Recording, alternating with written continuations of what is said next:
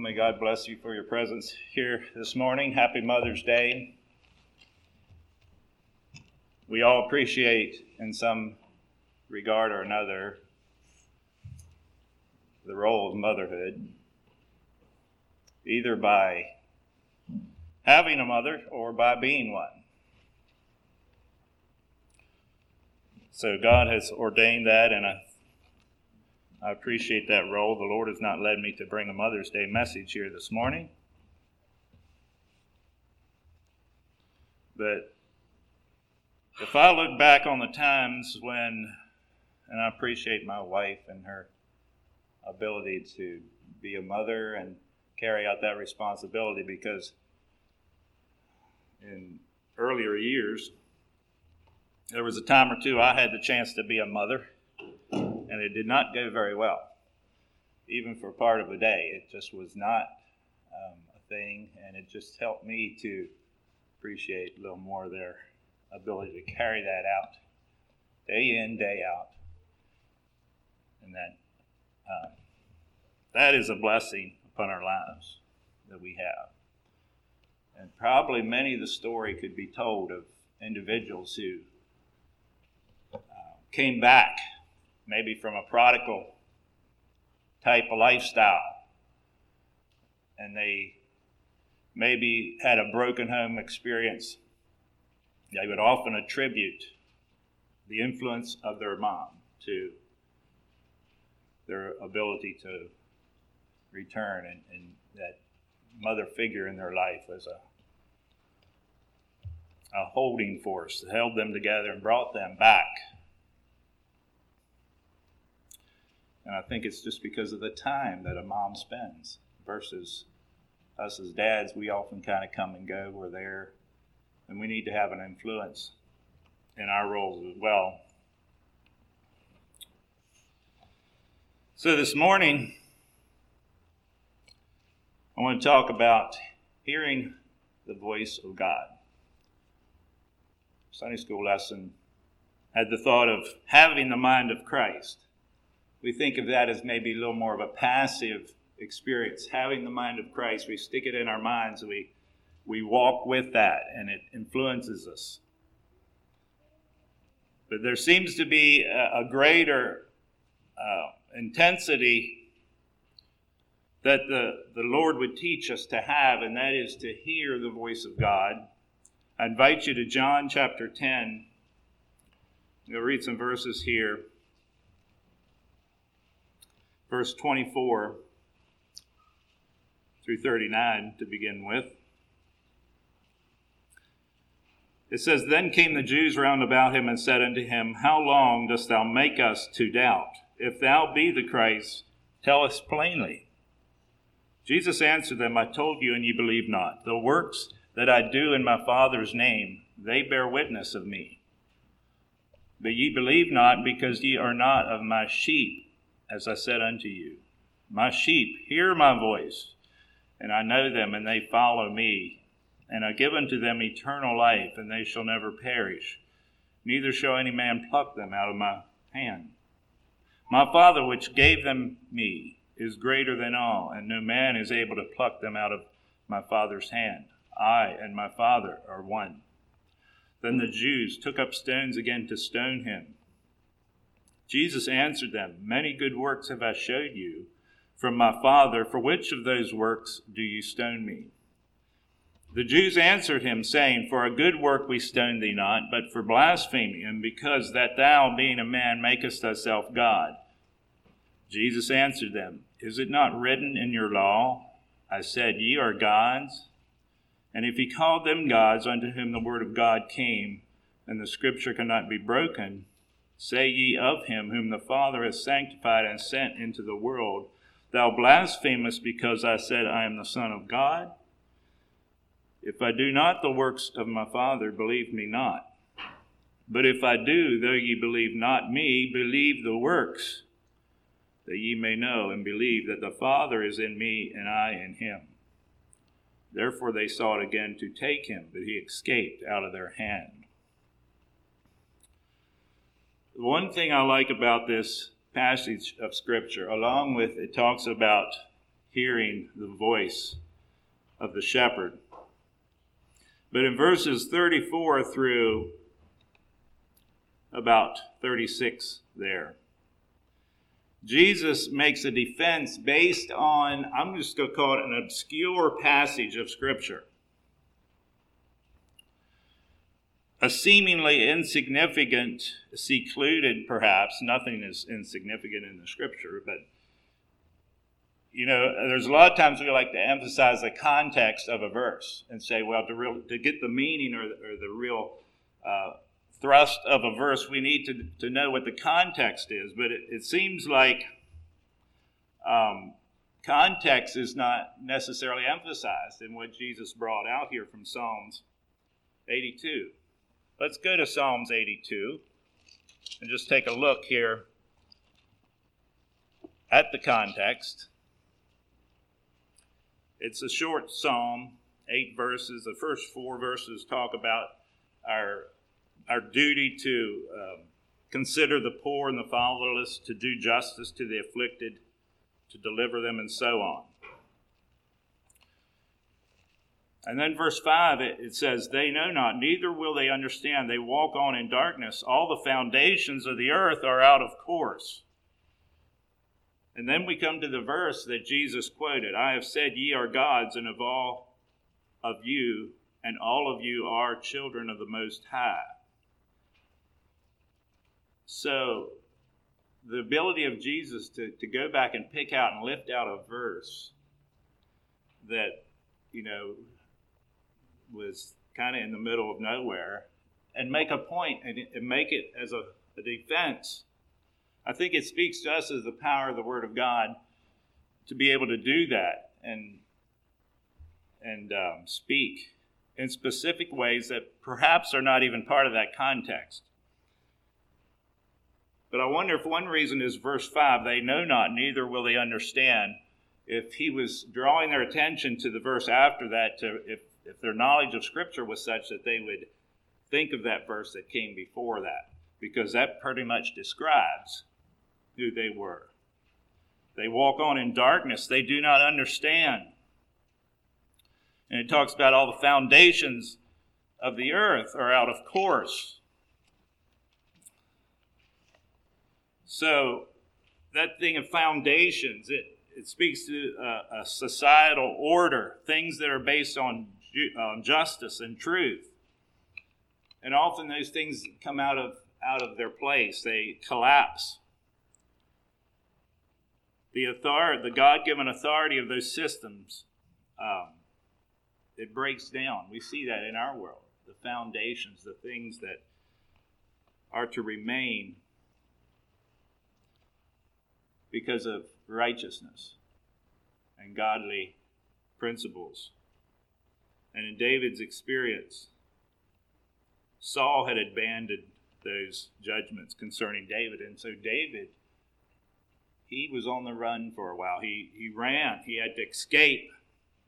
And he came to a place where he was resting, he was staying um, in, a, in a particular area and he said, I'm going to stay here till I know what God will do for me. He, he had a, a spirit of expectancy waiting to hear from God. Well, the Jews, they wanted to hear from God. They thought they weren't hearing from, from Jesus here in, in John chapter 10. They said, How long will you cause us to doubt? They were accusing Jesus of something that was their own problem, you could say. If thou be the Christ, tell us plainly. How often do we see that spirit of, of uh, we, we claim that, that, that God is not speaking to us plainly. We don't hear his voice. Well, maybe it has something to do with us and our ability to see and to hear. Jesus said, My sheep hear my voice, and I know them, and they follow me. Three things. I know them. There's a recognition there there's a mindfulness that Jesus gives to us. They follow me. That is a motivation we have. When we have in our life the following after Christ, we have direction. Out of that comes a, uh, a direction and a progression. When we are following, that insinuates that we are walking, we are traveling.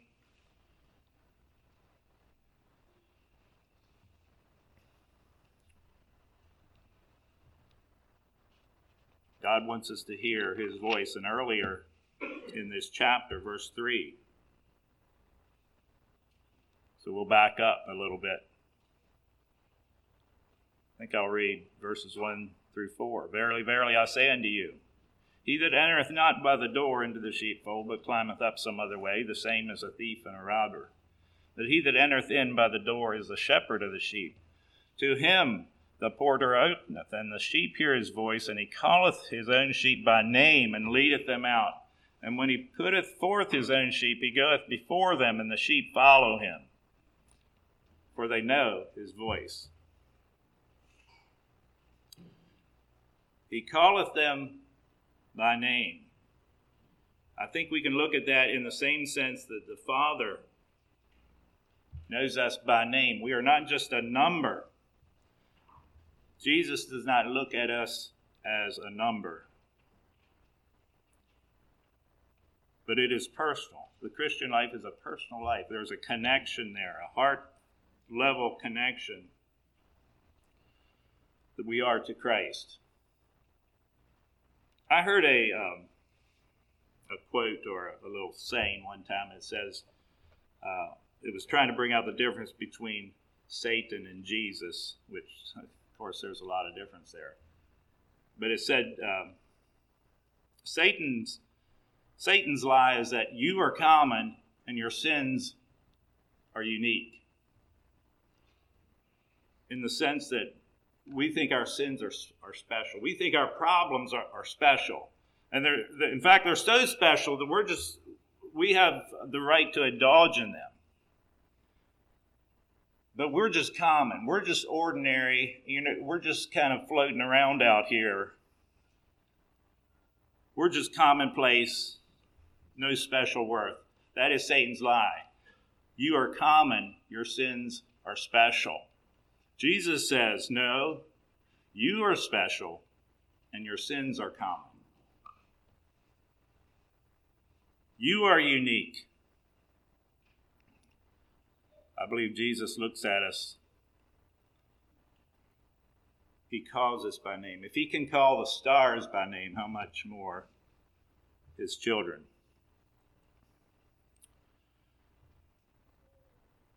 And so we have opposing voices coming toward us. Whose voice do we hear in this life? Whose voice do we follow? There's an importance that comes out in not just hearing the voice of God, but following the voice of the shepherd. It is in doing that, that, that package of hearing and following, that I think stands guard against, uh, it shields us from deception. A stranger will they not follow there's a lot of strange voices in the world. I think that is increasing. I think there will be false signs, false prophets, things that look and appear legitimate. It's important that we are rooted in the voice of God and we can hear and recognize that voice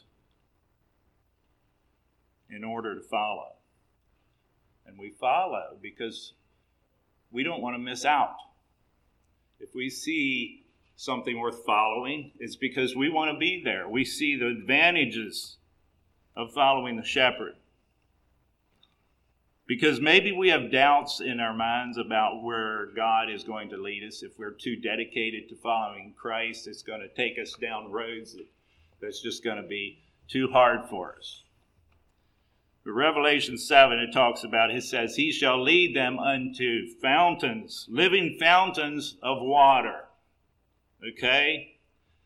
Now, I know that's in the context of future, but I think it's, it's not doing violence to say that, in a sense, when we're following the Lord, He's doing that here in this life. He's living us, leading us to the fountains of, of water.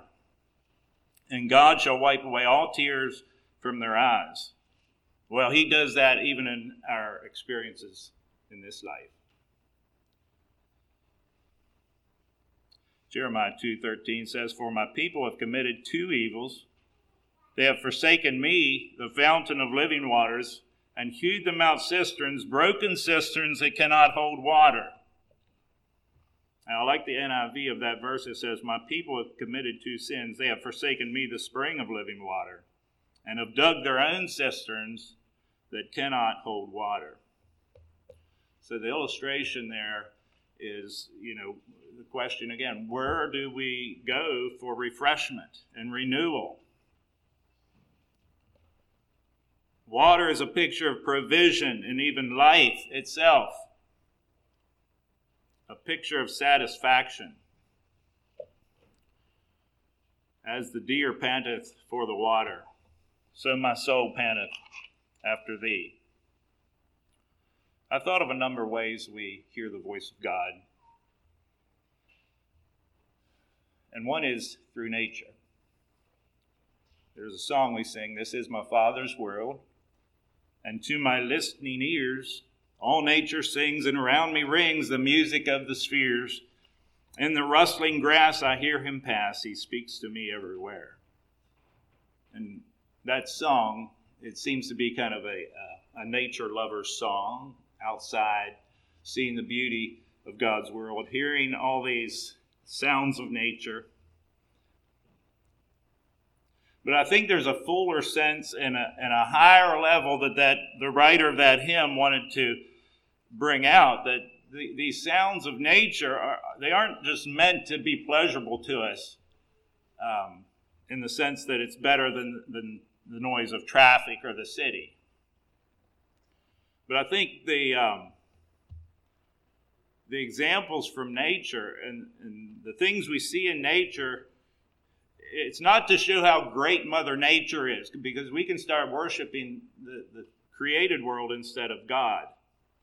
But I think it's to empower us and to um, make us understand that even as the Father feeds the sparrows, it, it's to cause our minds to start thinking and tuning our hearts to the connection we have between God and ourselves. We don't we don't worship nature. Now there's a lot of things we see in nature and I think it's okay to, to let your imagination play out sometimes in the examples of hearing God in nature and letting nature illustrate some truths. it was a while back we have in our backyard we have uh, some deer that come out and, and like to show themselves because they they got used to being around our house. We don't hunt and we don't shoot and we don't scare them away because we enjoy watching them. And um, a mother deer and her two um, twins, I suppose, we watched them grow up and they got bigger and we enjoyed seeing them occasionally. But I noticed they were out in the in the yard, um, acting a little friskier than usual. And there was something that, that I noticed about these deer that, that made me start thinking of, of how God works. Because the young deer, they were um, cavorting around. They would they would just come to a stop and then take off and run away like they were scared. And at first, I thought they were scared that something had triggered them and they were running away. And then I soon realized, no, they're they're just playing. They're they're having fun. And then I thought, you know, God is using that play, that activity of taking off and running, and leaping. Maybe that's nature's way of preparing them for the real thing, when they do have to run, when it's a danger and they take off. And so then I, I thought, well, out of that thought, I began to apply it to my life that Maybe God uses experiences and things in my life to prepare me for a greater, uh, a greater things of more consequence to where I'm practicing now. And He brings experiences, and we think we're playing. This is just some ordinary things where we, we may be carrying out a duty, but God prepares us in that way. And so um, that's just an example of, of, maybe the way God speaks to you. And it's not like my mind went through a big long process. It just it sort of clicked there. Um, making that connection between practicing and the real thing because later on in life we may we may have to lean heavily on the things God has taught us and shown us in our experiences.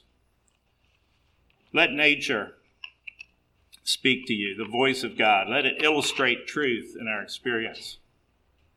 Another way I thought of that we hear God is through fasting. You know, there was a word Jesus spoke while he was being tested in the wilderness when he was a hungered after 40 days of fasting. He said, Man shall not live by bread alone, but by every word that proceedeth out of the mouth of God. I find it interesting that in that verse, the emphasis was on the word of God. That emphasis was made in the context of him not eating, of him being very extremely hungry in that situation. You know, a lot could be said about fasting. That's a whole subject in itself.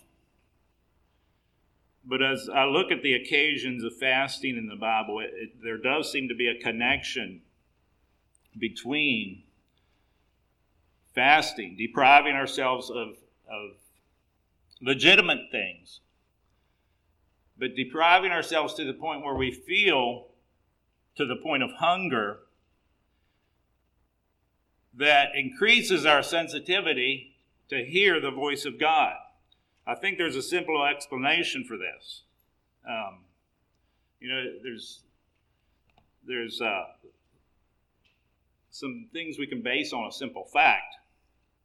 If we deprive ourselves in one area, we become more sensitive in other areas. I think is a, is a fair evaluation to make. You know, it works the other way around. If we deprive ourselves of the Word of God, what happens? We begin to hear other things that want to enter in, that come in more easily. I think it's a fair thing to say that a blind person uh, is going to be more sensitive to things they hear, to touch. They're going to be more sensitive. It's going to open up a window to compensate for their lack of sight. And so I believe in the, in the same way, um, you know, there, there's probably a spiritual uh, strength or avenue to that. But in a physical way, I think fasting is a way to, to begin to hear the Word of God. And it takes on greater strength. Paul said, When I am weak, then I am strong. And I think when he said, When I'm weak, that was in a, in a, in a physical way. When he felt the afflictions of this life. That is when he felt strong spiritually and became strong. Another thing about fasting is I believe it, it indicates that we are serious with God. It communicates to God that we are serious about an issue. Let's turn to Acts 23 for an example of this. Fasting, here there's, there's a couple different ways that fasting was utilized. One was in a wrong way, actually. We see that in Acts 23.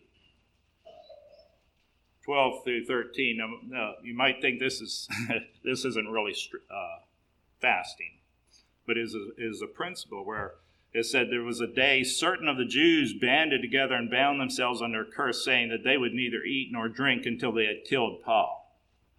And they were more than 40 which had made this conspiracy. And they came to the chief priests and elders and said, We have bound ourselves under a great curse that we will eat nothing until we have slain Paul. Notice they used that as a means to communicate that they were serious about what they were trying to do. The intensity of that desire to kill Paul. Now, that was a wrong desire but you know the principle is still the same in to some degree i think in in how we can look at this thing of fasting using it to hear the word of god esther 4 i want to show it at, at least a good way in which this came to pass uh, esther 4 verse 16 esther was in a, a situation where she came to the realization that it's it's up to me. Okay, maybe we go through things like that. We, we realize that we are, are here for such a time as this. That's where this expression comes from, the book of Esther. And so out of that came the knowledge that she must appear before the king and enter into an avenue, a dark avenue where there was uncertainty but there needed to be deliverance because this was the only way to overturn what the king had said or to correct the situation. And she told her her friends, her her people. Verse 16 Go gather together all the Jews that are present in Shushan and fast ye with me. Neither eat nor drink three days, day or night. I also and my maidens will fast likewise, and so will I go in unto the king, which is not according to the law. And if I perish, I perish. Now, maybe you say, well, this, what does this have to do with hearing the voice of God? But in that situation, she needed to hear from the king. She had to have a meeting with the king. She was contending for an intervention, for deliverance. And for that to happen, there had to be some communication. I think fasting is an example of how we are giving direct direction from God, a, tool, you could say, concerning things that in our life that are that are can be highly specific, highly consequential in life. And we desire an answer from God. We desire to hear the voice of God. And not just the voice of God, but the power of God. I had to think of Ezekiel was commanded to speak to those bones. Hear the word of the Lord. O ye dry bones, hear the word of the Lord. Speak life to the breath. That is our calling to speak life to speak the power and the voice of God. Not that we just want to hear from God and keep it to ourselves, but often God wants us to show something through us to others.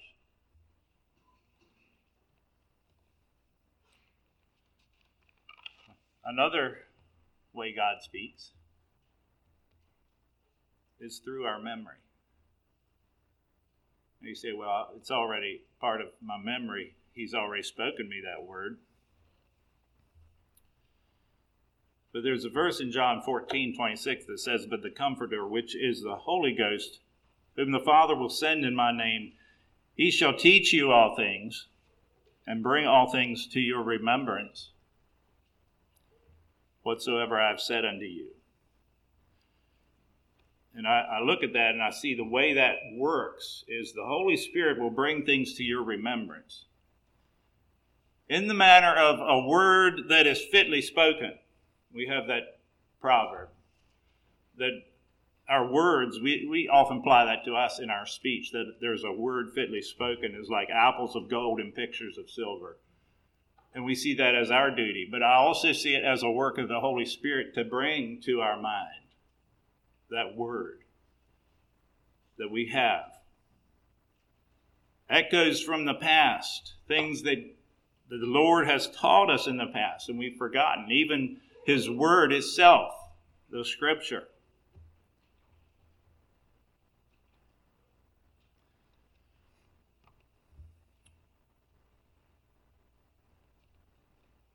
There's a duty we have to, to enhance that process by absorbing the Word of God. In other words, it's hard to remember something unless you already have it. To some extent, we need to file it away in our meditation because it's hard to remember everything and to, to bring it to our remembrance as only the Holy Spirit can do.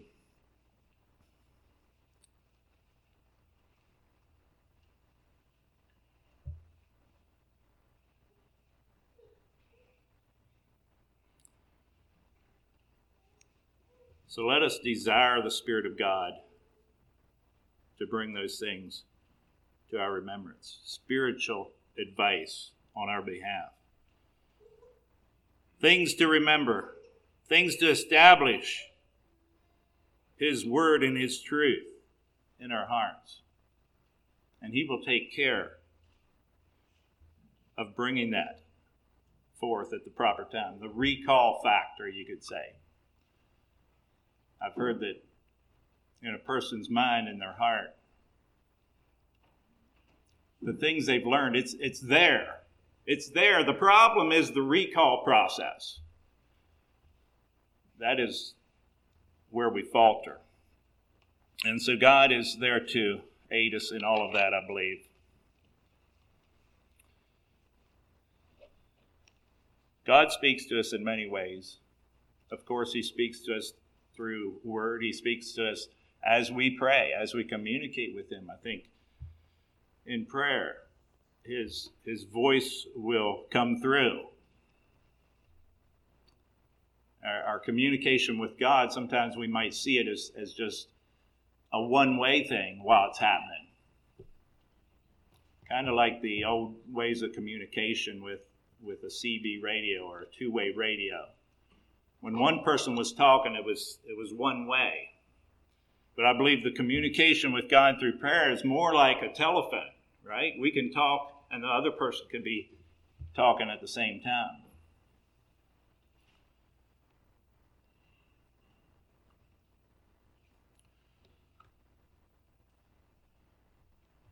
God speaks through dreams, visions, prophecy, signs, and wonders. Acts chapter 2, verse 17 through 19.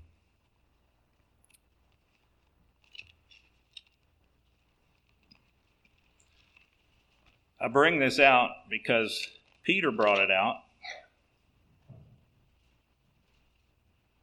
from the Old Testament. And it shall come to pass in the last day, saith God, I will pour out my spirit upon all flesh, and your sons and your daughters shall prophesy, and your young men shall see visions, and your old men shall dream dreams. And on my servants and on my handmaidens I will pour out in those days of my spirit, and they shall prophesy. And I will show wonders in heaven above, and signs in the earth beneath, fire and blood and fire and vapor of smoke. Peter says, But this is that which was spoken by the prophet Joel. This is that. He's talking of an event that happened where there were people that were amazed and they looked at each other in doubt, saying, What meaneth this? Do our do our events, our encounters with God have it have any approach anything near what the book of Acts was depicting there?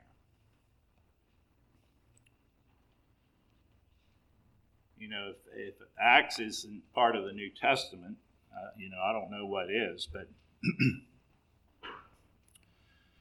you know, in all these avenues in which the Lord wants to show Himself to us, we we hear from God in these ways.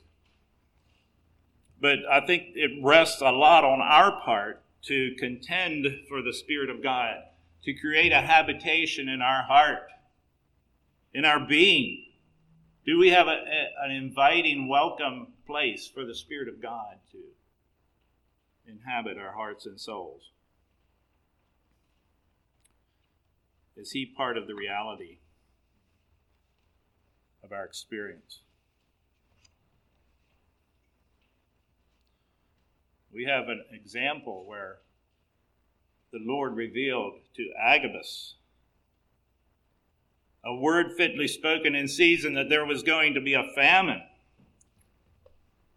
And concerning that thing, it said the brethren prepared provisions out of that situation. God brought together a, a convergence, you could say, of, of people, places, and things by His Spirit communicating with the people of that, of that day. And I'd say we need to operate in the Spirit of God. Look, look at Acts chapter 16, verses 6 and 7. There's just a, a principle here that comes out. Acts chapter 16, verse 6. Now, when they had gone throughout Phrygia and the region of Galatia and were forbidden of the Holy Ghost to speak the word in Asia. What is this? It says the Holy Spirit forbade them to preach the word. That seems opposite of what the Great Commission is. But in a general way, we want to go out and, and preach the thing and, and do baptize people and go into regions. But notice when you get into the specifics of this work, the, the Lord begins to show us things. In verse 7, it says, After they were come to Mysia, they assayed to go into Bithynia but the Spirit suffered them not. You know, I see, I see in that kind of a looseness in, in the way that the Spirit was working, a flexibility. I see itineraries getting turned upside down, plans being, being made or changed on the go because they were operating in the Spirit. Now, maybe that is not part of, of the way we like to operate. Maybe we like to have things spelled out. But I would challenge us in that because even in that flexibility, I think this, the voice of God continues to sound forth and be heard by his people and demonstrated to give them direction, to give them guidance. The Spirit brings peace there may there may be times we're perturbed because a schedule got upset. Depending on our personality, some of us flow a little better in a, in a flexible um, manner of living. But the words of life to us from God, may we hear them, may we uh, uh, act upon them in the Spirit. That is how God communicates in a lot of these different ways. He shows us what to do in so many regards. I think of the the children of Israel there at the Red Sea. And the army of Pharaoh came chasing after them. This was after the, the 10th plague. You, you, you would think that 10th plague would have taken care of that problem. No, Pharaoh, he wanted one more try. It reminds me of what Revelation talks about in the, in the Battle of Armageddon. But you know, that pillar of cloud by day, the fire by night, it had already begun to lead the people. They were starting to accept that as their guidance, their GPS.